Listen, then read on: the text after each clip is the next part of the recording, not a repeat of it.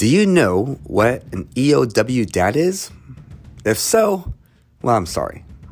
Most that know it's referring to an every other weekend dad has or is going through a pretty traumatic experience with separation or divorce, child custody, family law, and a toxic relationship with a woman you once loved and shared a bed with.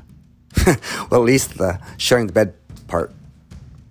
Now, this podcast will speak to those in a toxic relationship.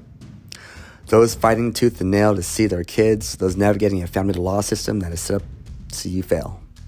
Well, it can also be a valuable resource to those fit and willing parents looking to piece their lives back together with integrity and a little bit of self respect.